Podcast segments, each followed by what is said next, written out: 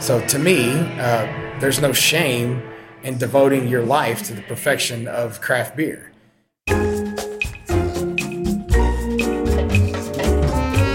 Welcome to the Lush Life Podcast. I'm your drinking companion, Susan Schwartz, and I bring you the how to guide for living life one cocktail at a time. Thanks to my mother's love of martinis, the first words I spoke were shaken, not stirred, and I've been obsessed by cocktails ever since. Together, we'll learn from bartenders, brand ambassadors, distillers, and others why certain drinks are popular in certain cultures, how to make the perfect old fashioned, when to shake and when to stir, and so much more.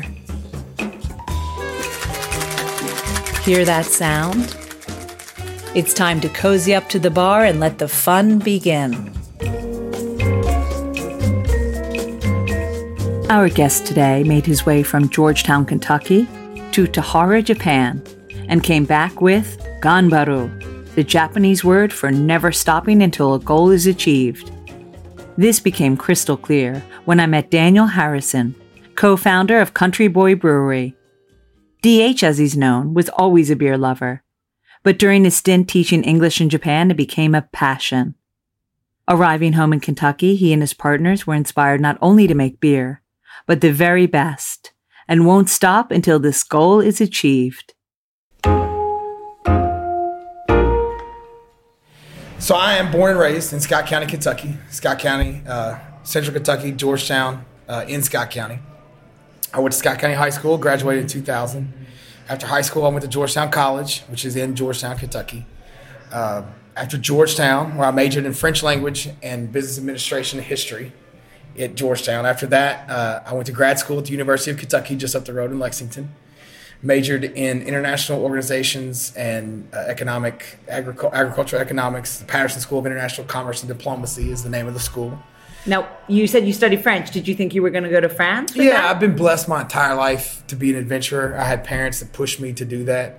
Uh, so I got to travel to Europe several times in high school. Uh, I did six summers consecutively in a row doing humanitarian aid in Bosnia, former Yugoslavia after the war.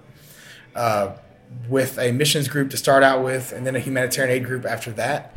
Uh, you know, I've been to South America. I've just I've been blessed to travel, and I've always been an adventurous person, an adventurous eater, an adventurous drinker. So you uh, had this. You went into graduate school, and you came out with this degree. Yeah, and then spun my wheels a little bit, trying to figure out what do I what do I want to do, even though I still don't know what, I want to be when I grow up. Uh, but one day, an opportunity presented itself uh, through an email from Georgetown College saying uh, we are accepting applications for teachers, English as a second language teacher, ESL teachers, uh, to go to Tahara Aichi, Japan, Georgetown, Kentucky's sister city. Uh, so you could interview. Georgetown grads are open. Uh, you can interview to be considered for the position. So I thought, man, it'd be awesome. I had no connection to Japan. I didn't know how to speak anything in Japanese, uh, say anything in Japanese. Had no Japanese training, culturally or otherwise. Just knew that I'd never been to Japan. Sounds cool. I'll take a chance and go. Uh, and so I interviewed, uh, was selected and then got picked to get on a plane September 11th of 2006 to head to Japan. And so a buddy that I knew from college was also on the plane with me. We both were picked together, got to Japan, and just fell in love with it. Uh, Japan can be a hard culture to assimilate into. You know, when I was in Bosnia, I could blend in. When I was in France, I could blend in as long as I didn't open my mouth and let Kentucky come out. Uh, but in Japan, it's a little more difficult because no matter how long I'm there, I can never blend in, you know, 100%. And so when you're there as an expat, normally you have to get into something, whether it's I had friends that got into history or flower arranging or Japanese music. Uh, we got into beer. I've always liked beer. Thought Japanese beer was super cool. Thought Japanese microbrews were super cool. Uh, they were still kind of fresh and new. They were just legalized in the mid 90s over there. And so started going around with a blog and detailing Japanese craft breweries uh, in English. One of the now, first. were you blogs. a beer drinker before yeah, that? I always was a big beer fan. You I know, bet. showing up to the bar, I'd be the one that wasn't drinking the normal stuff. Like, what do you have weird? It's on tap. Like I said, I got that from mom and dad. I want the weird food. I'll give it a try. I'll travel to the weird place. Uh, I've always been kind of a, a wanderer, uh-huh. and so. Uh, do you remember the first place you went in in Japan, like the first pub? Oh, absolutely. There was a bar right next to our uh, apartment, actually, uh, which was the first place we went in to have a drink there. 100%. It's called Kiraku. It's still there today. And you did you just like go through each beer, Well, like mo- try? it's a little bit different everything? in Japan. Most of those bars like that just have one type of beer on tap. Oh. You have to get to kind of the craft centric bars to try some different stuff because Japanese the Japanese are still having their uh, love hate relationship with what is craft beer, and education is a big part over there as well. Uh, but through the blog, we met a bunch of brewers, met a bunch of uh, microbrewery owners, and things like that. What was your blog called? Uh, good beer and country boys, Okay. hence where the name comes from. Uh, there weren't many. There's a lot of like uh, northeastern folks from the states that go over there and teach, or from California, obviously from proximity. Uh, not a lot of folks from the south. Definitely not a lot from Kentucky. And so we were. My friend Nathan and I, uh, who were there, who actually happens to be spoiler alert, my business partner now, one of my partners. Uh, we were known as the country boys to all of both the expats and our Japanese friends because we were from Kentucky. So uh, hence that's where the name comes from. But after meeting uh, Bryan Baird, B A I R D, Baird Beer Company, uh, we were just infected by his passion for craft beer and how he ran his business and his ethos when it came to you know the best beers out there, spare nothing, spare no expense. We can make the greatest. So he was an. American expat from Oxford, Ohio. making beer in Japan. Yeah, started a brewery there in 2000 with his wife Sayuri. Uh, he's from, like I say, he's from Ohio, but he's been there since the mid 80s. Uh, so, you know, got a great brand, great brewery, fell in love with that, and then just fell in love with his beer and his, and like I said, his whole brand, and kind of uh, transitioned the blog a little bit to more finding less more breweries, but finding his beer out there in the wild. Uh, then when we came back from Japan, Nathan and I, we uh, you know kind of met with him, and he, in a very Asian way, Japanese way especially, charged us with coming back to Kentucky and starting a brewery. You know, like follow your passions. DH, you can go back and learn how to uh, run the business and learn how to manage the brand and be the front of the house. Nate, go back and learn how to you know brew the beer on a commercial level. We were homebrewers at the time. That's very different than where we are now. Uh, and it was a very real thing. And we, I mean, I can remember in 2008 sitting at that bar with him, thinking, you know, if we really get down and we, you know, bootstrap it, you know, tighten the belt, uh, we can get a brewery open by 2015. And we got it open in 2012. Uh, So four years after returning. Uh, we, we stayed in Japan. I stayed in Japan another two years of Oh, okay. 2008. So we got back in 2010, and All we opened in Lexington in 2012. All right. And how did you know what beer to start with? You know, we had an extensive homebrew catalog of stuff that we'd brewed, and we'd been brewing. You know, we kind of changed from brewing the different beer every week to trying to brew the same beer every week and make it consistent. And have friends over and give us opinions on it, and that was kind of different. Like you know, everybody that's ever homebrewed, their best friends like, "Yeah, this beer's awesome. You should start a brewery." I'm like, "Cool. Well, did they did you did they drink your beer for free?" I'm like, yeah, well, cool. Ask him, would he give you five dollars for it? Ah, it ain't that. It ain't five dollars for it. So what we started doing is, yeah, is this beer good? Cool. It's five dollars for the next one, and we weren't really charging for it. We were just saying, is there value associated Right. with it? Is that good? Uh, and so we built a catalog from there, and then when we got the brewery open, we just kind of rolled that into to where we wanted to go. And now, how long? So it's been 2010 to 2012, we opened in 2012, sorry. Lexington, so we'll be seven uh, when we get to February of 2019. Mm-hmm. Uh, we broke ground on this facility in March of 2016. So where were you before? You were in We were downtown Lexington with our original brewery, and now we sit in the Lanes Run Business Park in Georgetown, Scott County, which is just 20 minutes up the road, uh, but a vastly different culture, a lot more rural here, uh, with space to be able to build this 24,000 square foot facility versus our entire facility there is about 4,000 square feet. When did you know that it was time to move? You know, about two and a half years in, we realized that if we wanted to continue on a trajectory of where it felt like we were going, we needed to have more space. We needed to have more room with the potential to roll.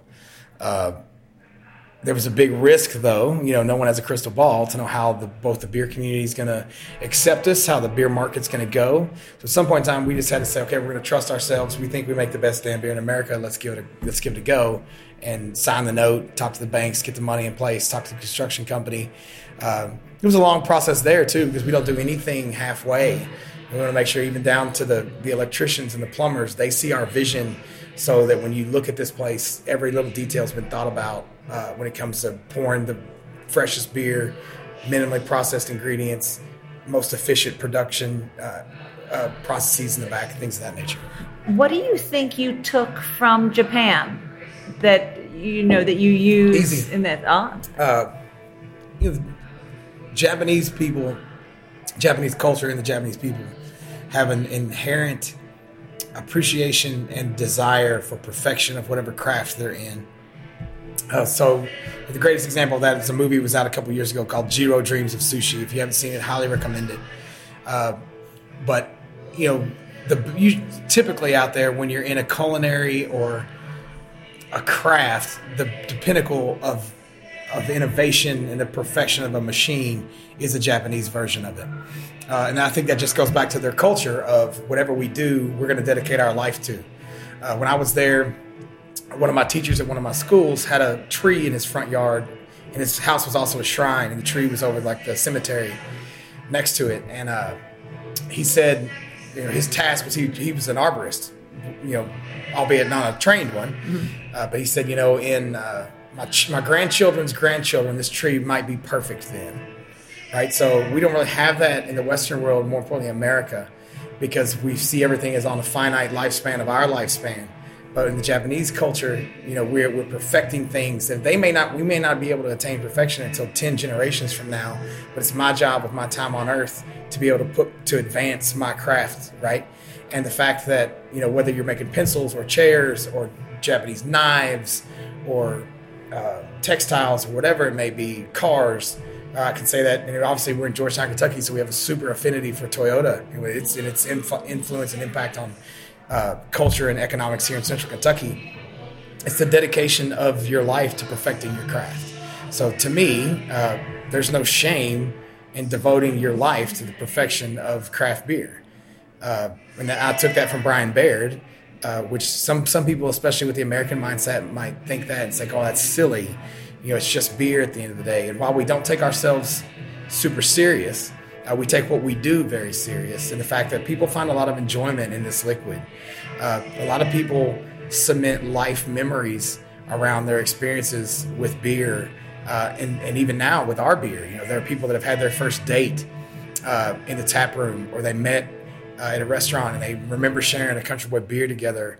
Uh, or you know there was a new dad and his best friend brought him over a six pack of country boy beer to celebrate his daughter being or son being born or uh, or even on the other side of life there are people that can say you know the last beer i ever shared with my dad before he passed was a country boy shotgun wedding and i'll always remember that as my dad's last beer that we had together uh, so we take that extremely seriously that even though we're just making beer, you know, there are people out there that are looking for cures for cancer and making rockets that fly to other planets and all types of crazy things. We just make beer, but at the same time, we make a, a liquid and have a brand and have created an experience that people have life defining moments that are built around. And to us, that's extremely important. And so that would I, that would I, I would say would be a direct pull from our time in Japan of that. Uh, you know, you, we wanted to, even though it's just beer, we to the nth degree need to be in the pursuit of making the perfect one. And you know, it's it's that climbing the mountain till you get to the pinnacle, right? But when you think you're almost there, the clouds part, and you see you still got a long way to go. Well, spoiler alert again, you never get to the top. That's the point. Uh, but the point's not getting to the top. The point's the climb, right? Well, can I? Will you join me in having my first country boy moment? Absolutely. All right. Absolutely. Usually, after we finish chatting, we go on to our cocktail of the week. But this week, we're doing something a little different. Since we're talking beer, I decided to scrap the cocktail of the week for this episode. Instead, we're going on a tour. When I visited Country Boy, DH walked me through the brewery, and I thought, why not take you with me as well? So consider this our first Lush tour. Just a reminder, other people were with me on the tour and a few asked questions, including me. So you'll hear a few voices on the recording as well as mine and DH's. So let's begin our lush tour of Country Boy Brewery. Less than a year later. Uh, we opened in Lexington February 10th, 2012. We opened up here February 17th of 2017. We missed uh, five years to the day by one week. No, but that's just because the bathrooms weren't running, and we figured if you're having a beer establishment, you needed to have bathrooms. so, we, so we waited a week, uh, which is why we weren't dead on the money. Uh, we've been, like I said, coming up in February on, on two years in this facility. Uh, this is the largest uh, brew house in Kentucky. Uh, there are breweries that make more liquid than we do, but this is the largest facility. Uh, but also, just a little fun fact this is the first new construction brewery in Kentucky since Prohibition. Every other brewery that exists in Kentucky right now, including our other brewery in Lexington, has been retrofitted into an older building, which we looked at doing that, but we kept coming back to we wanted this place to be totally built 100% around how do we make the best beer as efficiently, as safely, and as economically as possible, in addition to having a state of the art tap room uh, that's out front. Uh, so the tap room in Lexington is about as big as this room here. It's very small. But you, you can see the tap room patio out here affords us the ability to do many, many events uh, and things like that for the city or for the community. Uh, we this room right here is our private room. Obviously, as you can see, it's available at no cost in the in the afternoons for any nonprofit or civic group. You just got to call us and tell us. Uh, at night, we rent it out for parties and things like that. We have we've hosted everything at the brewery, from knitting groups, church groups, prayer groups, uh, bicycle route, bicycle rides. You, get, you have to be careful with bike rides. It's two different types of people. Groups. Bicycle. We have no temperance groups. yet. Uh, motorcycle groups, uh, all types of stuff. Plus, we've had concerts here that have been pretty pretty well attended. So it's a pretty cool facility uh, that we're really really proud of. So we're glad to host you guys here today. The first year we were in business, we brewed 500 barrels of beer. Uh, this year we should hit 21,000. Yeah, so we went from we had zero employees when we started. Uh, we should be about 45 by the end of the year this year. We're about we're about 36 right now. So once the kitchen staff comes on and we hire a few other people, uh, that should push us to, four, to 45. We just hired last week our first lab technician. Uh, she has a lab in the back. She, I, I don't even know what she does in there. Hopefully, she knows what she's doing. It's way over my head. Um, she's doing all types of quality control. It looks like a doctor's office. She's growing up all types of microbes and yeast. Uh, because now, reaching the size that we reach now, it's very important we keep our quality and our, our, QC at, at top notch. We have four brands that are our core brands, which you see on the back wall back here, which are American Pale Ale, Halfway Home, Cliff Jumper is our India Pale Ale, Shotgun Wedding is our uh, brown ale with vanilla beans. Our biggest seller by far is our Cougar Bait, the Blonde Ale. Uh, and a lot of that is just because it, we attribute that to the type of drinker that's in southeast part of the U.S. Uh, that's used to drinking that type of liquid. But it's about still 75, 80% of all production here is that one beer. Has, has it turned full circle so that you're exporting to Japan now? We've sent exports back three separate times to Japan, yeah, for special events. We don't send beer all the time there, but that's kind of been a dream come true to be able to see our stickers and see our signs and people that at bars that I frequent in Japan that have our beer and drinking it now. It's kind of cool. Do you sell out of the state? We do. We are in Indianapolis, south of Indiana, a little bit into Ohio, all of Kentucky, all of West Virginia, most of Tennessee, and in Roanoke, Virginia. So six states total is our distribution. On draft. on, on draft and in, and in these four packages mainly. Th- Those those four we have in cans. We have some other cans as well uh, that we put in seasonals and some especially bottles. Uh, you'll see we have a big sour collection of wild fermented beers here that are in bottles. That stuff probably stays pretty close to home. No exports to the UK yet? None yet. None yet. A Is that in the pipeline? We've got a few friends over there. There's actually a Kentucky brewery in London or in uh, Louisville that has a connect some really deep connections with some breweries in London, and they've been shipping product over. So we've talked about sending some stuff that way. Basically, we send uh, through the Kentucky Guild of Brewers. We would send a shipping container full of Kentucky beer to there, and then they would send us. We would return it full of some beer uh, from London. So that's kind of the idea for now. Start small like that and see where we get to. But inherently, craft beer uh, in general, especially smaller breweries like us, uh, freshness is key. So once we start getting around, like when we send it to Japan, literally on the other side of the globe, the quality is that we have to kind of look at that because we want to make sure that we're still sending good product over there. Uh, but everything that we start with is our malted barley. Comes through these pipes, these stainless steel pipes here above us. It finally goes into this tank, stainless tank right in front of me, the smaller one. Uh, from there, we have a secondary system that fires up. It takes it into the large mash tun on the far right. Basically, in there, we're adding that ground grain with hot water, and we're going to pull all those great flavors, sugars, and colors out of that grain. Where'd your barley come from? Most of our barley is from the Midwest or uh, Southwest Canada. Uh, and that's because they have malting houses there. We do use uh, some, some Kentucky product uh, as much as we can, but heavily uh, the malted barley and stuff is going to be going to come from the Midwest. Uh, once we're in there, we're going to sit for about an hour. We pulled all those good flavors, colors, sugars out. We go to the middle vessel, which is our boil kettle. We're going to boil for about 90 minutes. We're going to add our hops in there, uh, potentially any other adjunct flavorings, if, depending on what kind of beer we're making. Uh, asterisk on that, we only use real product. There's no fake extracts. If it's a fruit, it's a real fruit. It's a puree, it's a real puree. There's no chemicals or additives added. Uh, we're going to boil for about 90 minutes. Then we're going to go to the whirlpool, which is the last tank where it's going to spin in a circle, and we're going to leave particulate behind and send it on down the line. So basically, when people talk about the brewing process, this part is where we're actually cooking the mash and everything like that. Uh, this is fermentation bay, fermentation rows, uh, where the where the beer up, up until this point, it's not beer yet. It's not alcoholic. Uh, we've got to add our yeast in line. As yeast key into the fermentation process. Yeast is going to eat the sugars. Uh, as a process of that respiration, it's going to give off CO2 and alcohol, uh, and that's what's going to turn the wort into beer. Now, if I'm giving a tour to some younger kids, I know I can always get a laugh when I say, you know, basically what's going on in there, scientifically broken down, is yeast eats the sugar and has a little bowel movement and lets out some alcohol and has some gas come out, has some CO2 come out. And they all laugh and chuckle about it. But if they're old enough, then I can follow that up with, so literally, this is the best shit you've ever tasted. and usually I get booed off shortly after that. Uh, but that's, that's, that's the fermentation process. All our fermentation is controlled. The black pipes that run above us actually control the temperature of the tanks. They're double walled, so we can control how hot that liquid's getting. As the, fer- as the beer ferments, it does get hotter. That reaction is exothermic, so the beer is rising in temperature. We want to make sure it stays at a constant because we don't want some off flavors that arise from hot fermentation. Uh, once we're done fermenting out, we're going to travel to the end and we'll walk down that way. We're going to go this way to the right, though. Questions yet? Why do you?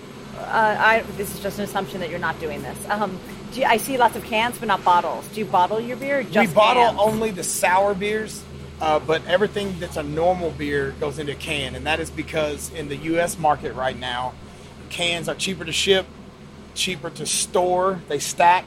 The stores like them because they fit in the sets better.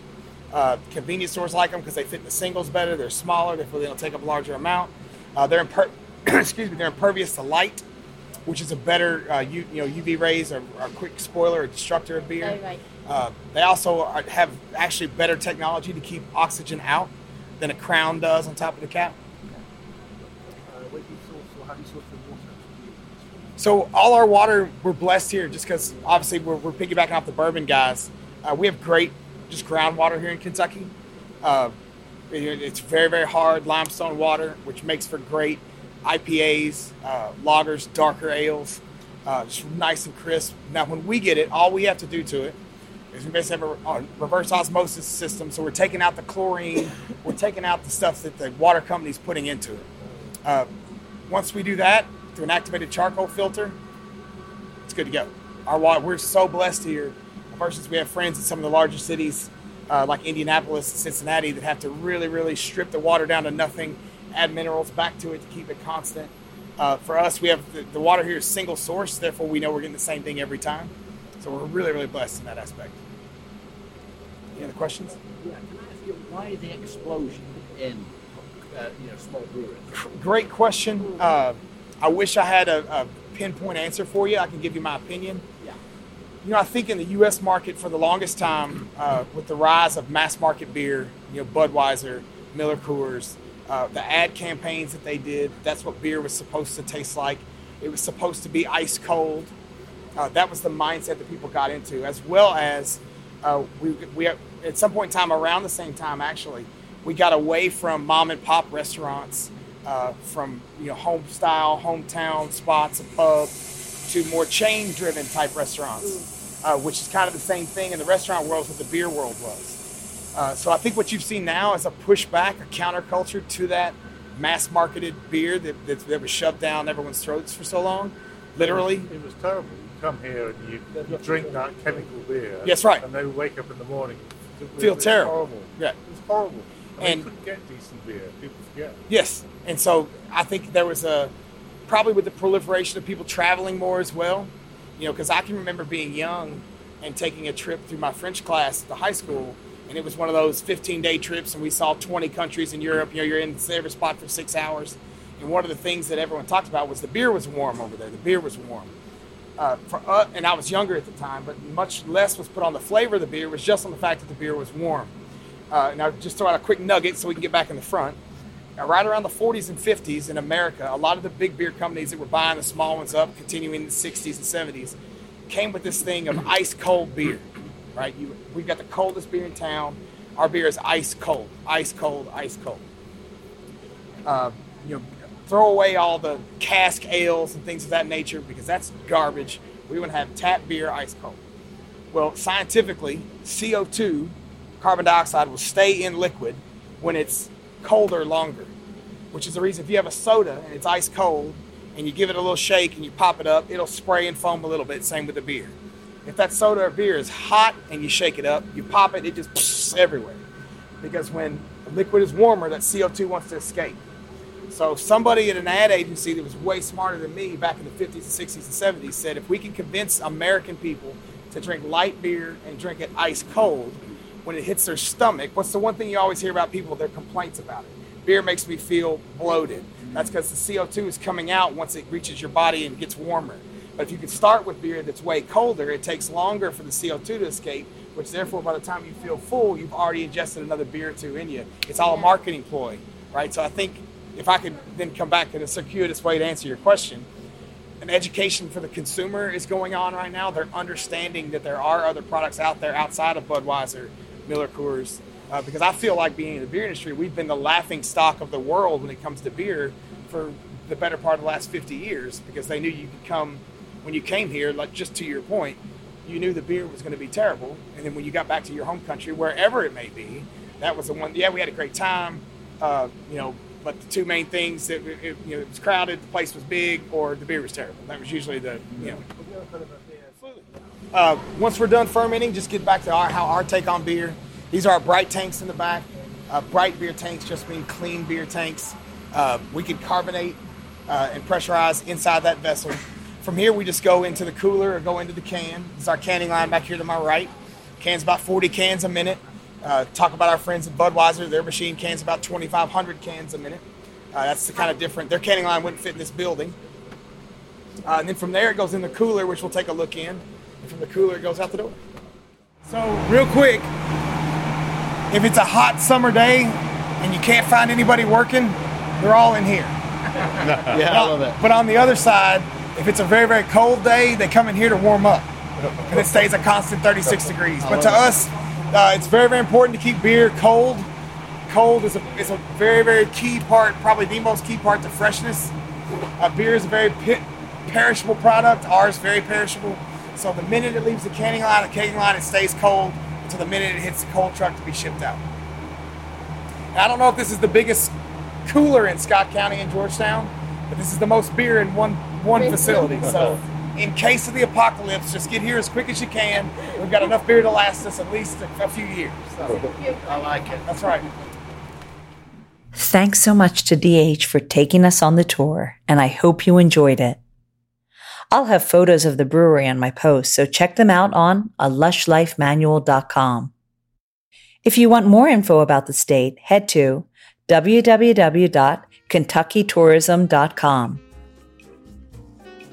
We're staying in Kentucky next time, but we're heading to Louisville, or more accurately, Shively, where Stitzel Weller Distillery sits and is now the home of Bulleit Bourbon. Until next time, bottoms up. Thanks for listening to the Lush Life Podcast, the sister of A Lush Life Manual. For more information and links to everything you heard, plus a bit more, please visit a lushlifemanual.com.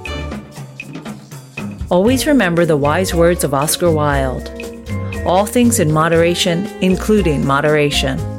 And always drink responsibly. Okay, I said that last part. Theme music is by Steven Shapiro and used with permission. Lush Life is produced by Evo Terra, and I'm your hostess, Susan Schwartz. I'll see you at the bar.